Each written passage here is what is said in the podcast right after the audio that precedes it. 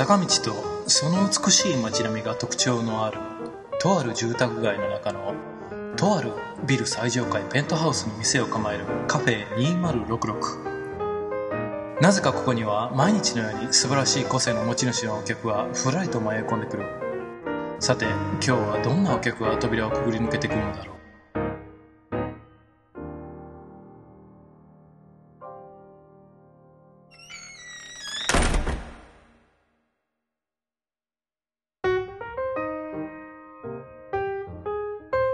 え、今はもうあれなんですか？あの、はいバンドとかやってられないですか？バンドはやってないですね。あの、音楽で人と何か一緒にっていうのはないですね。はい。そうですか。完全に。もう、僕今作る曲が、ええ。ほんまに、えっと、テクノだけになってしまったので、はい。なので、あんまり人とコラボレーションっていう、あ、テクノのひ中の人にもそういう人いますけどね、僕は全然やってないですね。あ、そうですか。あそういやいやいやいや。まあまあまあ、あの、あれですよね。また戻るんですけど、で、はいあの、じゃあ、高校の間、そうやってバンドとか、アルバイトされて、はい。ね、機材買われたりはいして。て、で、はいあれですよね、じゃあ、あの、まあまあ、プロに、ねはい。なるのを目指されて、音楽学校にも行かれて、はい。音楽学校行かれてる間は、あれですか、どっちかというと、じゃあもう演奏する方がもう専門みたいな感じ？で。えーと、な、えー、そうですね、その音楽学校で、その、なんでしょうね、別に作曲の心を教えてくれるとかいう感じではなかったんですけど、割割とあの、はいえっと、えっと、スタジオワークとかを教えてもらいましたね。はい。え、でスタジオワークはレコーディングの方ですか？レコーディングの方ですね。そうなんですか。はい。で、あの、まあ、一応、えっと、あれも、演奏の方も、はいあのーんえっと、授業はあったんですけど、まあ、あんまりろくに練習もしせずにですね、はい。昔からやっぱり楽器の練習って嫌なんですよね。あのー練習とかは嫌いで、はい。えーえー楽しいことだけやりたいっていう性格なんで、はいはい。もう、その演奏の方は全然上達しませんでしたね。はい。そうですか。じゃあ、あれですよね。でも、どっちかというと、じゃあ、あのーまあ、えー、録音も含めた、じゃあ、はい作曲の、その、要は、プロス、全体のその、録音に関わるプロセスの方の、はい。を重点的、重、重点的に？そうやってですね。たっていう感じではいす。かね。でもあれですよね。でも楽しまれてたんやったらいいじゃないですか、それで。そうですね。そのスタジオワークすごく楽しかったですね。は当時やったらあれでしょ全部ね手作業でしょ？い。が多かったですね。はい。フェーダーも全部手でみんなでいっせーのうででそうです、そうです。やってたんじゃないですか、はい。あのーそうですね。うちの学校に1台ぐらいは、その、いわゆる、はい当時だったら、はいえっと、何ロ、えっと、ロジックステートっていうやつですかね。あの、はいフェーダー勝手に動くやつっていう記録してくれるやつ。ああいうの 1, 一台ぐらいはあったかもしれないですけどね。普段は、普段はそういうの使わなかったですね。はい。ですよねでもそういうのも含めてお楽しかったですね。はい。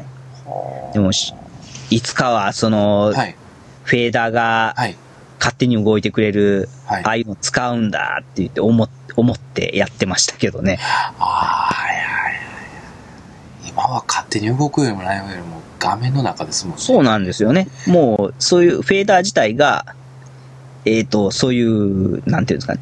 本当のあのでっかいミミキシングタックがいらなくなったというですよね。はい。たまに欲しいですけどね目のあ前にそうなんですよね。はい。あの、うちの家はちょっと狭いんで、導入できないですけど、はい広くてお金があったらほ欲しいですけどね。はいで。すよね。ちょっとは脱線するかもしれないんですけど、あの、はいロジックではいあったじゃないですか、あの、ロジックコントロールですかね。コントローラーですかねあの、フィジカルコントローラー。フィジカルコントローラー。はいえ今でもあるんですか？ねえっと、あれ自体はもう生産中止かもしれないですね。で、あの、今割とその各社が、はいあの、フィジカルコントローラー結構出してて、あ、そうなんですか。それで大体ロジック、ロジックモードも対応してますとか、ああ、はい。あの、ロロジックでも使えますみたいのが結構出てますね。はい。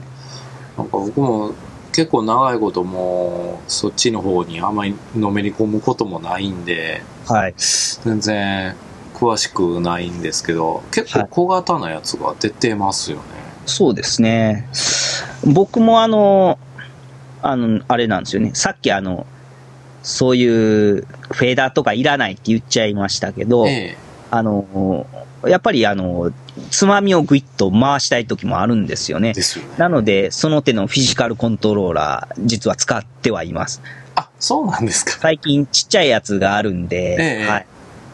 あの、はい便利ですよね。はい。ですよね。やっぱりなんかこう、マウスでなんかこう、はい。線を見ながらやっちゃうと、なんか、はい。線の、なんかこう、描き方の方に目がいってしまって、はいはいはい。音楽的じゃなかったりありますね。するんはいですよね。なんかこう、それがすごく嫌で、はいやっぱり音楽的にしようと思ったら自分で音聞きながらつまみでそうですね。やった方がそういう、その方がいい時がありますあね。りますよね。はい。まあちょっと脱線しちゃいましたけど。まあ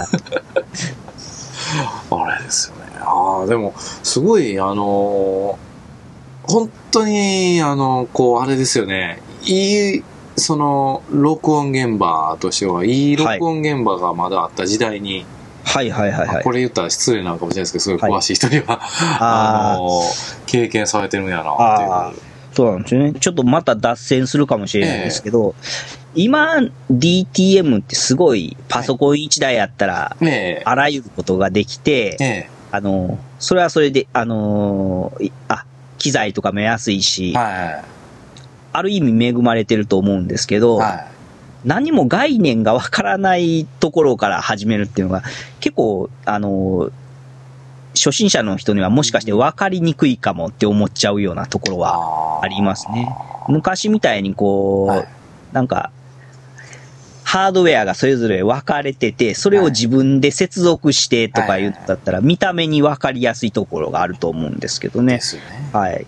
それは、まあ、僕が勝手にそう思ってるだけで、今の若い子たちは全然そんなの気にせずにやっちゃってるかもしれないです。ね どうどうなんでしょうね、そのわ辺はね。わかんないです。はい。わかんないですけど。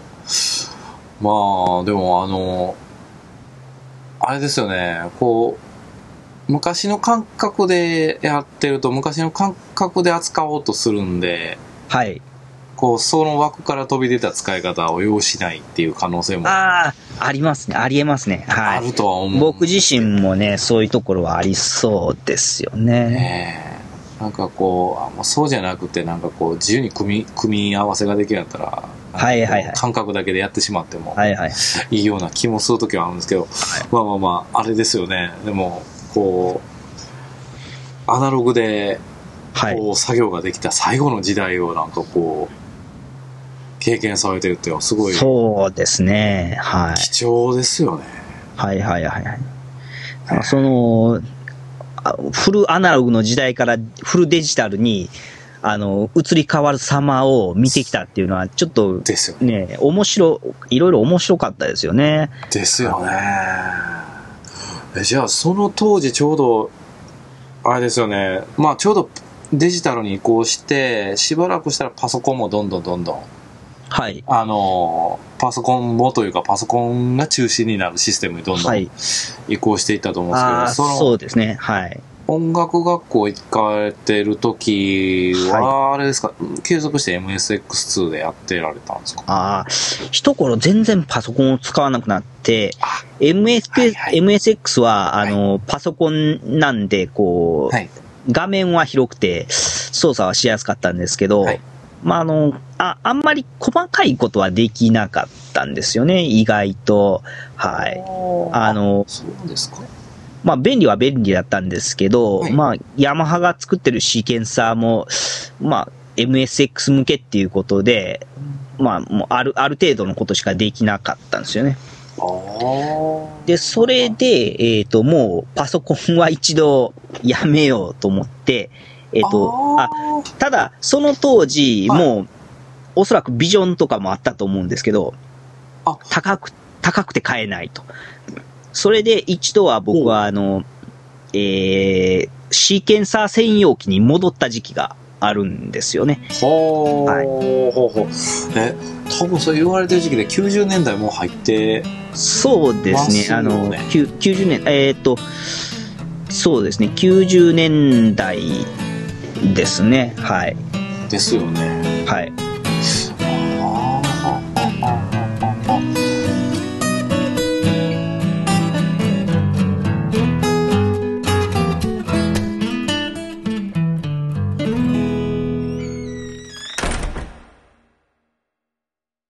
じゃあ、まあまあ、あの当時って、まあ僕は帰ってどっちかというと、あのシーケンサー、まあシンセに組み込まれてるシーケンサーのはい。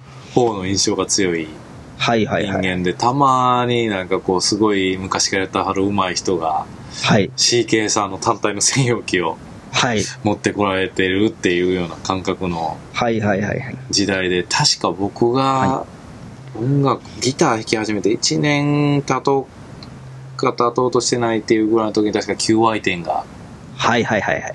登場したとはい。思うんですよ。確か91年か92年ぐらいだったとはいはいはい。思うんですけど、確か当時 QI 点はすごい話題になってたような。こんなちっちゃくて音源まで入ってるみたい音源までな、ありま入ってて、したよね。ビデオカセットサイズっていう、はい。ありましたありました。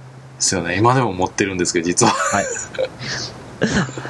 ああのあたりは触られてなかったんですか、QY10 は触ってなかったですね。で、僕がやってたのは、その、えー、シーケンサー専用機で、はいはい。えっ、と、音源は内蔵してなくて、音源はあの、キーボードの形のシンセサイザーとかあとラックマウントのタイプのシンセサイザーとか、そういう。いうのを何何個か持ってて渋いですね。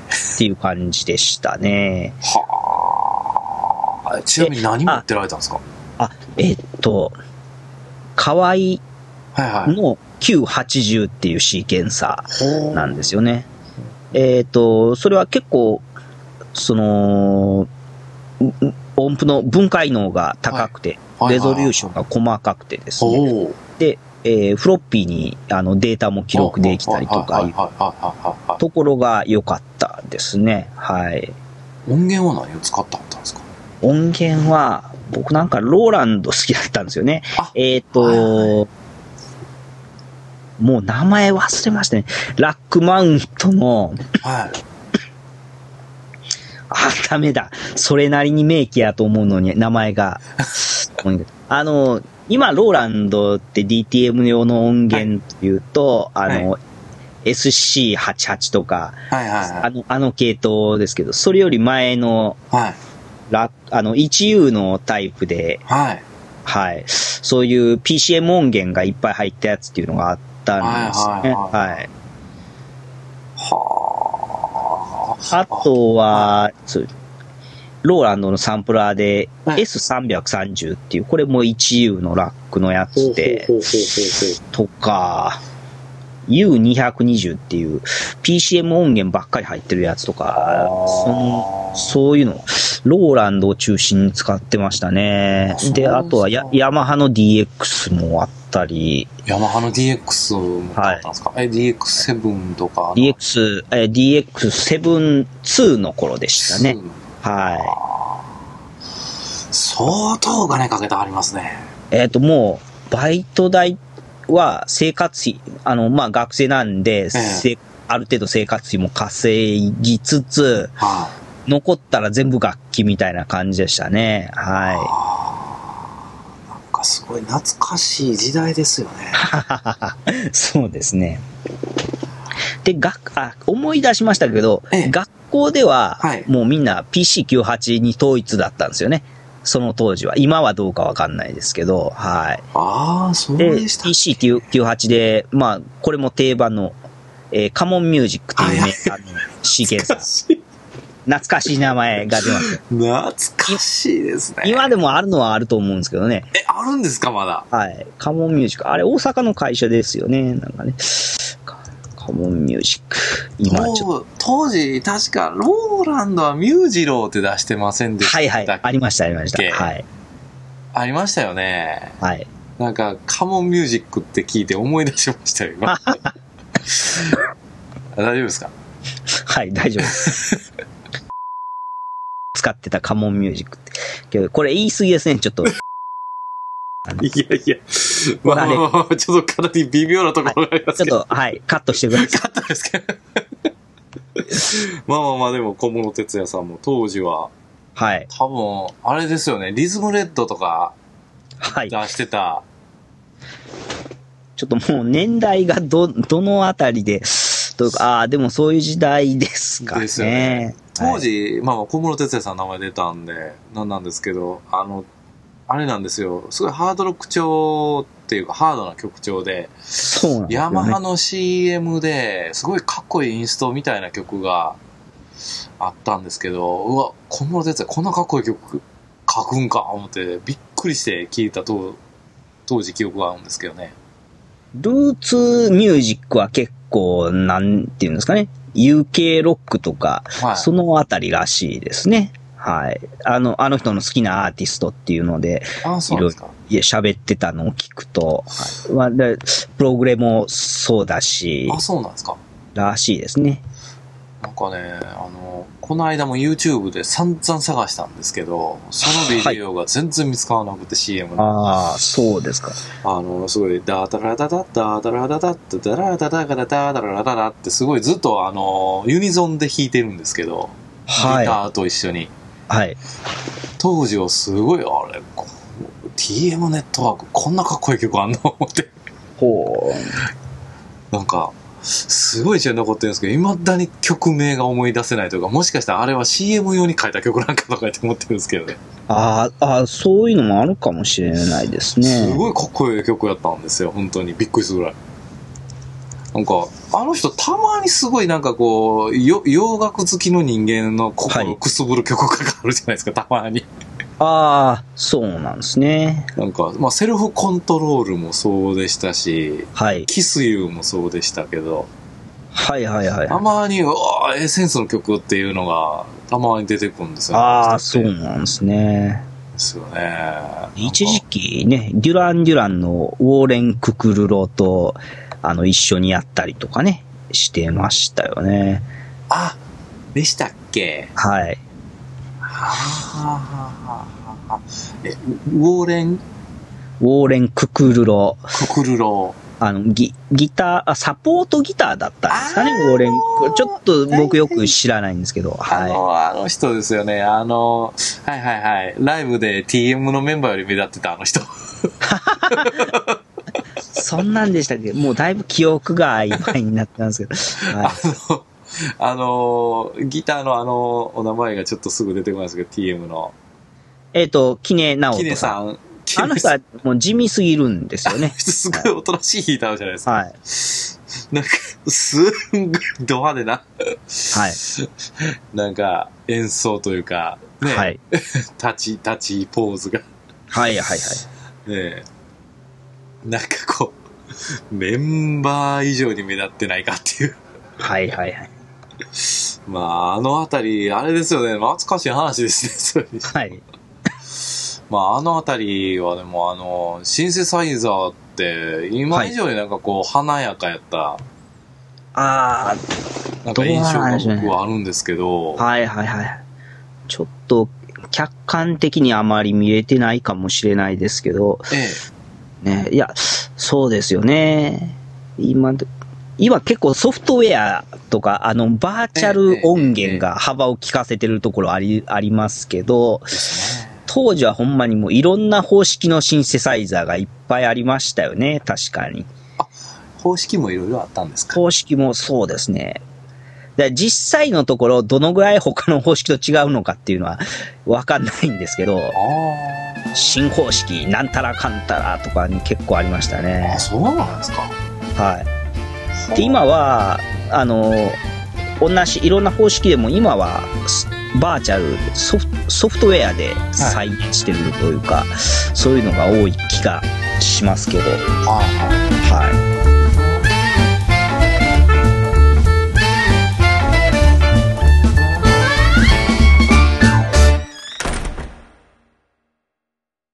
まあまあ、はい MSX でね、こう、打ち込みされてたとこからいきなりまた元に戻られて。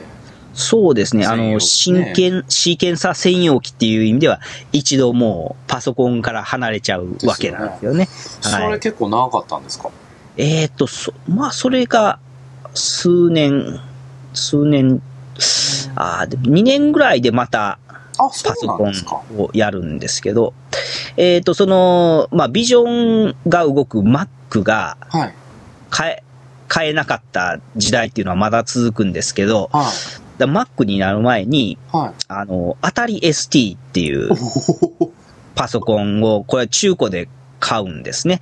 はい。中古だったら買えるっていうことで。ほ当たり ST って。はい。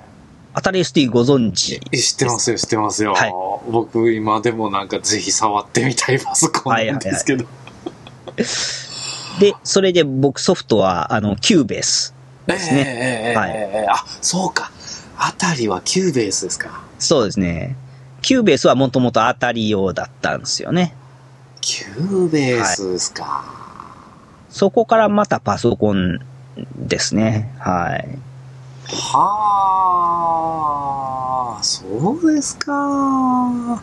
もうなんかあれですね、なんか松尾さんの話聞いてると、なんかシーケンサーの歴史聞いてみたいですね。本当に。はいはいはい。いわゆるなんていうんですか、デジタルはい。デコーディング環境の。そうですね。あの、一応 MIDI のあたりから、僕あの、えっ、と、アナログ時代のね、あの、スステップシーケンサーとかいうのは触ったことないですけど、はいはい。 MIDI の規格が出て、ヤマハが一連の商品出したりとか、ああいうのは一通りカタログとか、買いもしないのに結構見てましたね。あ、はい。それは僕が中学校の時に、買いもしないのにパソコンのカタログをやたらとかき集めた時と似てますね。あ、そうですか。えーで、 Atari で Cubase はい。で、まあ始められて、そ、それって年代いつ頃なんですか？ああ、なので、もう90、どれぐらいですかね。9でも91、2年がそうだったと思うんですけどね。そうなんですか。卒業するかしないかぐらいだったような気がするんですけど、もうその時にあたりはい。を使い始められたんですか？はい。はあ、あたり使ってる人いました？周り。えっと、ちょこちょこと言いましたね。はい。ちょこちょこといたんですか？同じ学校の中では少しはいたっていう感じですねあ。たりを。で、先生方はお金そこそこあるんで、はいはい。あのーあれですね、えっ、と、あ Mac 使ってる人結構いたんですよね。はいと当時に Mac ですか？はい。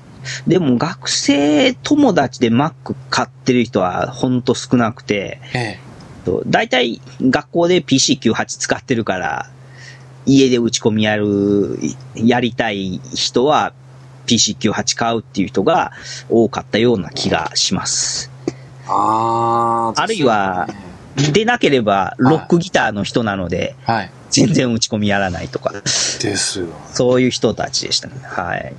Atari は少なかったです。はい。当時の Cubase って今の Cubase とほとんどじゃあ基本は変わってないんですか？い実は今の Cubase 全く知らないんですよね。あの、Mac に変わってから、はい。えっ、と、要するにあの、その当たり ST 時代にキューベース使って以降、はい。使ってないんですよね。はい。 Cubase はもう、じゃあ Atari だけで使そうです。ってられて、はい。あそうですか。結構その、じゃあ Atari になってからあれなんですか結構はかどりました、当時。あ、そうですね。あの、はかどりました。で、ほうほう。えっ、と、なんて言うんですよね。はい。まあ、 Cubase って結構、 Vision 使ってたらわかると思うんですが、あの、はいグラフィカルな、なんて言うんですかね、えっと、楽楽譜でもなくて、はいはい。えっと、数字でもなくて、はいはいはいはい。あの、あのはい。あの、バーのね、シーケンスを、そうですよね。あの、点々とかはい棒みたいのではい表現してくれますよね。ですよね。はい。ああいうタイプのシーケンサーの初めて触ったやつだったんですけど、いやー、これはやりやすいわーと思って、はい。あのはいはいー、すごい便利やわーと思って、はい。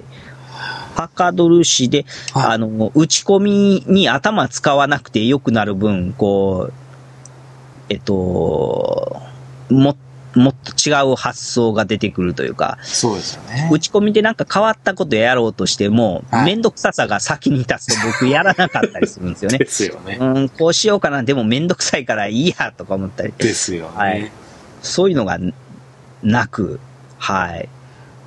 楽しくできましたね。はい。そうですか。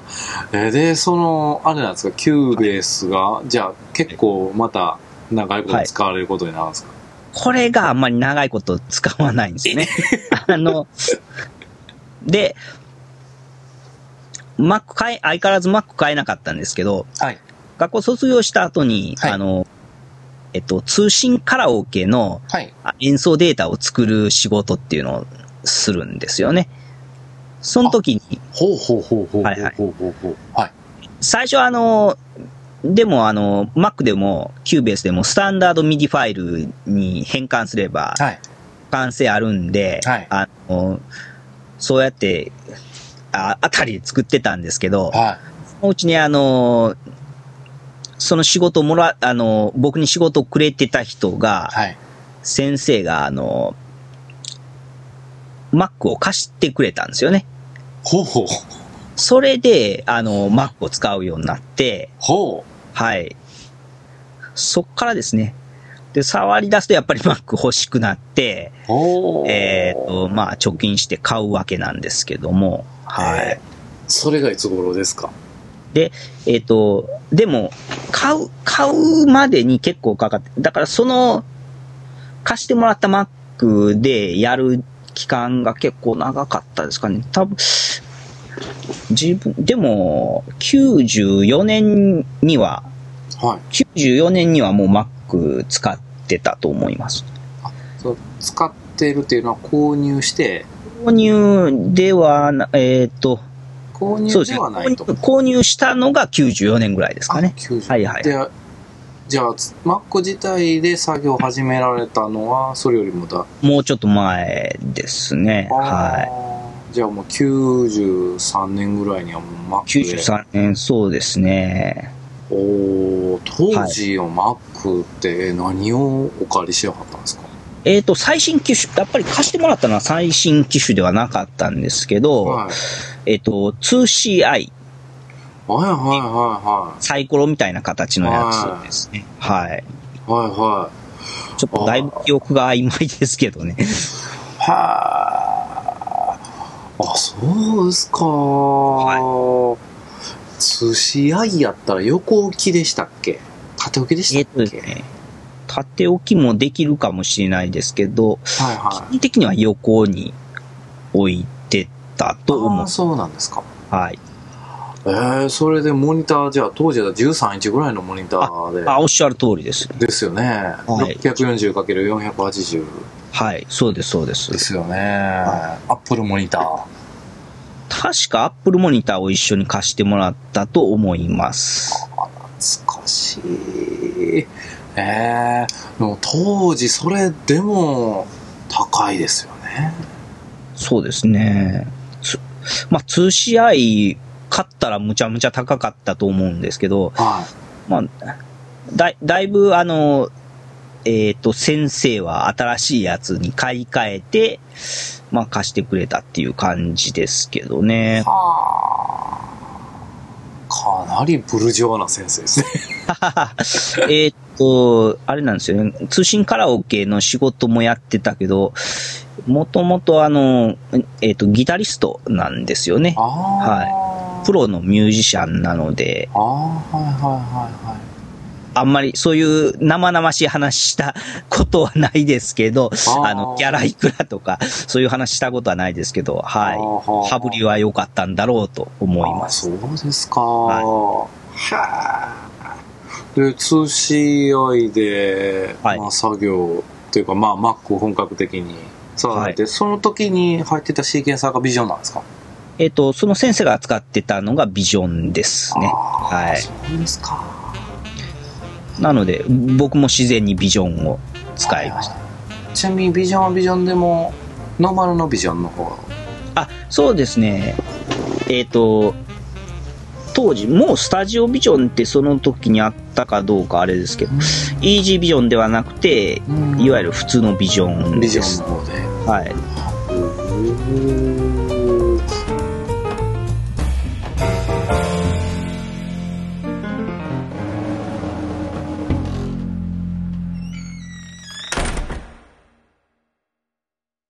皆さん、こんにちは。プラスドット系代表を務めております。プロコーチ、香川和之です。どうもです。はい、ここまで聞いてくださってありがとうございます。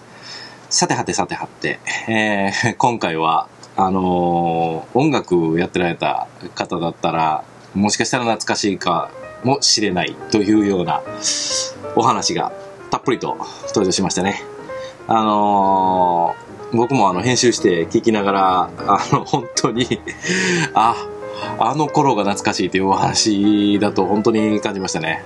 さてはて、あのー今回の収録ね、1回目から聞いてくださっている方の中で、あの、結構、あの、Twitter とかでも投げかけている方でお見かけしたんですが、松尾さんの声がちょっと、あのーおかしいということで、結構声をいただいてるんですが、実はあの、この収録の時期の、あの、同じ時期に配信したワンボタンの声でも、あの、松尾さんの声が当時おかしかったんですよね。これは松尾さんがおかしいというのではないんですけど、あのどうも収録用の機材の調子があまり良くなかったらしくて、あのこの収録を行った時もね、あの最初に声の調子がいつもと違うということで、あの結構お話ししてたんですけど、どうしても調整がつかなくって、あとまあ、あの、録音聞いていただいてちょっとわかるかもしれないですけど、ちょっと咳き込んでられる時期だったので、まあもしかしたら体調ももしかしたらあったのかもしれないんですけど、あの、ちょっとヘリウムガスを、あの、松尾さん吸ってるとか、そういう発言を見かけたんですが、決してそういうわけではありません。えー、というわけで、あの次回もまだ続きます。えー皆さんぜひ聞いていただければと思います。えーそれではまた、えー次回お会いしましょう。それでは、また。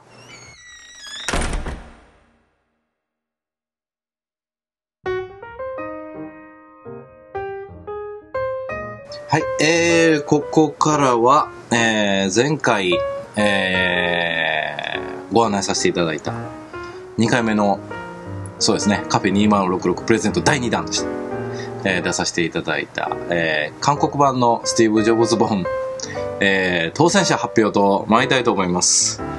えー、今回はなんと前回のご応募数の3倍のご応募をいただきました。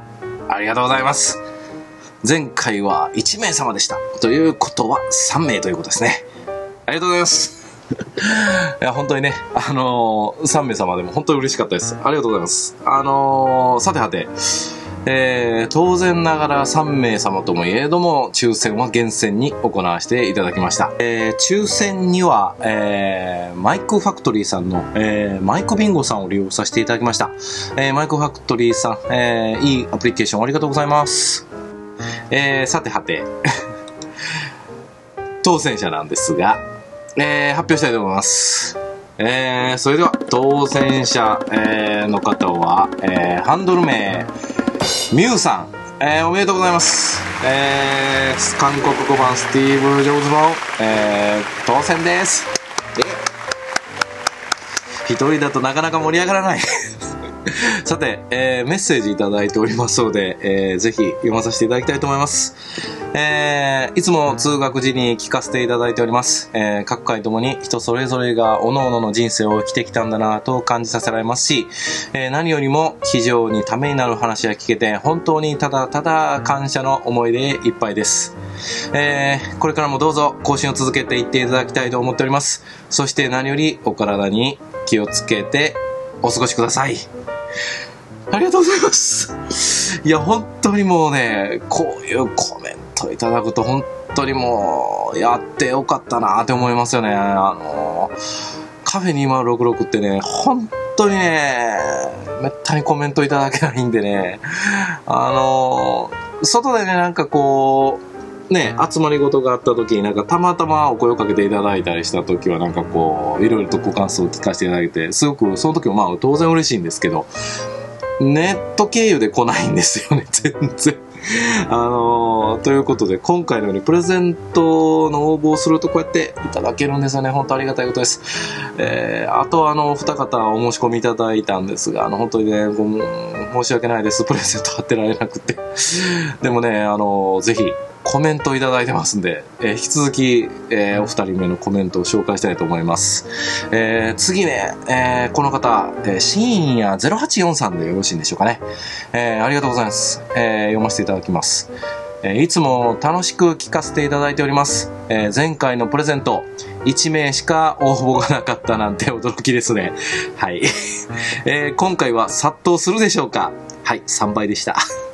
えーコーチングには個人的には関心があります。おおぜひぜひ、あのーうちの体験コーチングセッションを受けてください。えーハングルも関心があるので応募しました。おー素晴らしい。これからも楽しい配信を期待しています。ありがとうございます。ありがとうございます。本当にもうこういう言葉をいただけると本当嬉しいです。本当にありがとうございます。深夜0843さん、これからもよろしくお願いいたします。えー、あともう一方ですね。えー、いただいておりまして。はい。ハンドル名、氷園球場さん、ありがとうございます。いつもコメント、その他もろもろありがとうございます。氷園球場さん。えー、それでは早速メッセージ、えー、紹介させていただきます。えー、第27回ご配信でほとんどご応募がないという事態を伺い、まさかとは思いますが、懲りずに応募しました。えー、まさか今回も当選するが、はずがないと思っておりますが、はい、ごめんなさい。今回は、ミュウさんに当たりました。えー本当にありがとうございます。あのー、いつも温かいコメントいただいて、あの、本当にありがとうございます。あの、本当にあの、深夜084さんも、あの、コリン90さんもね、あの、ちょっとごめんなさい、今回一人分しか用意してなかったんで、あの、プレゼントを差し上げることができなくて申し訳ないです。また、懲りずに、もし次回あったら、またご応募よろしくお願いします。あと他の皆さんも、ぜひコメントください。それでは、以上、プレゼント発表でした。ありがとうございました。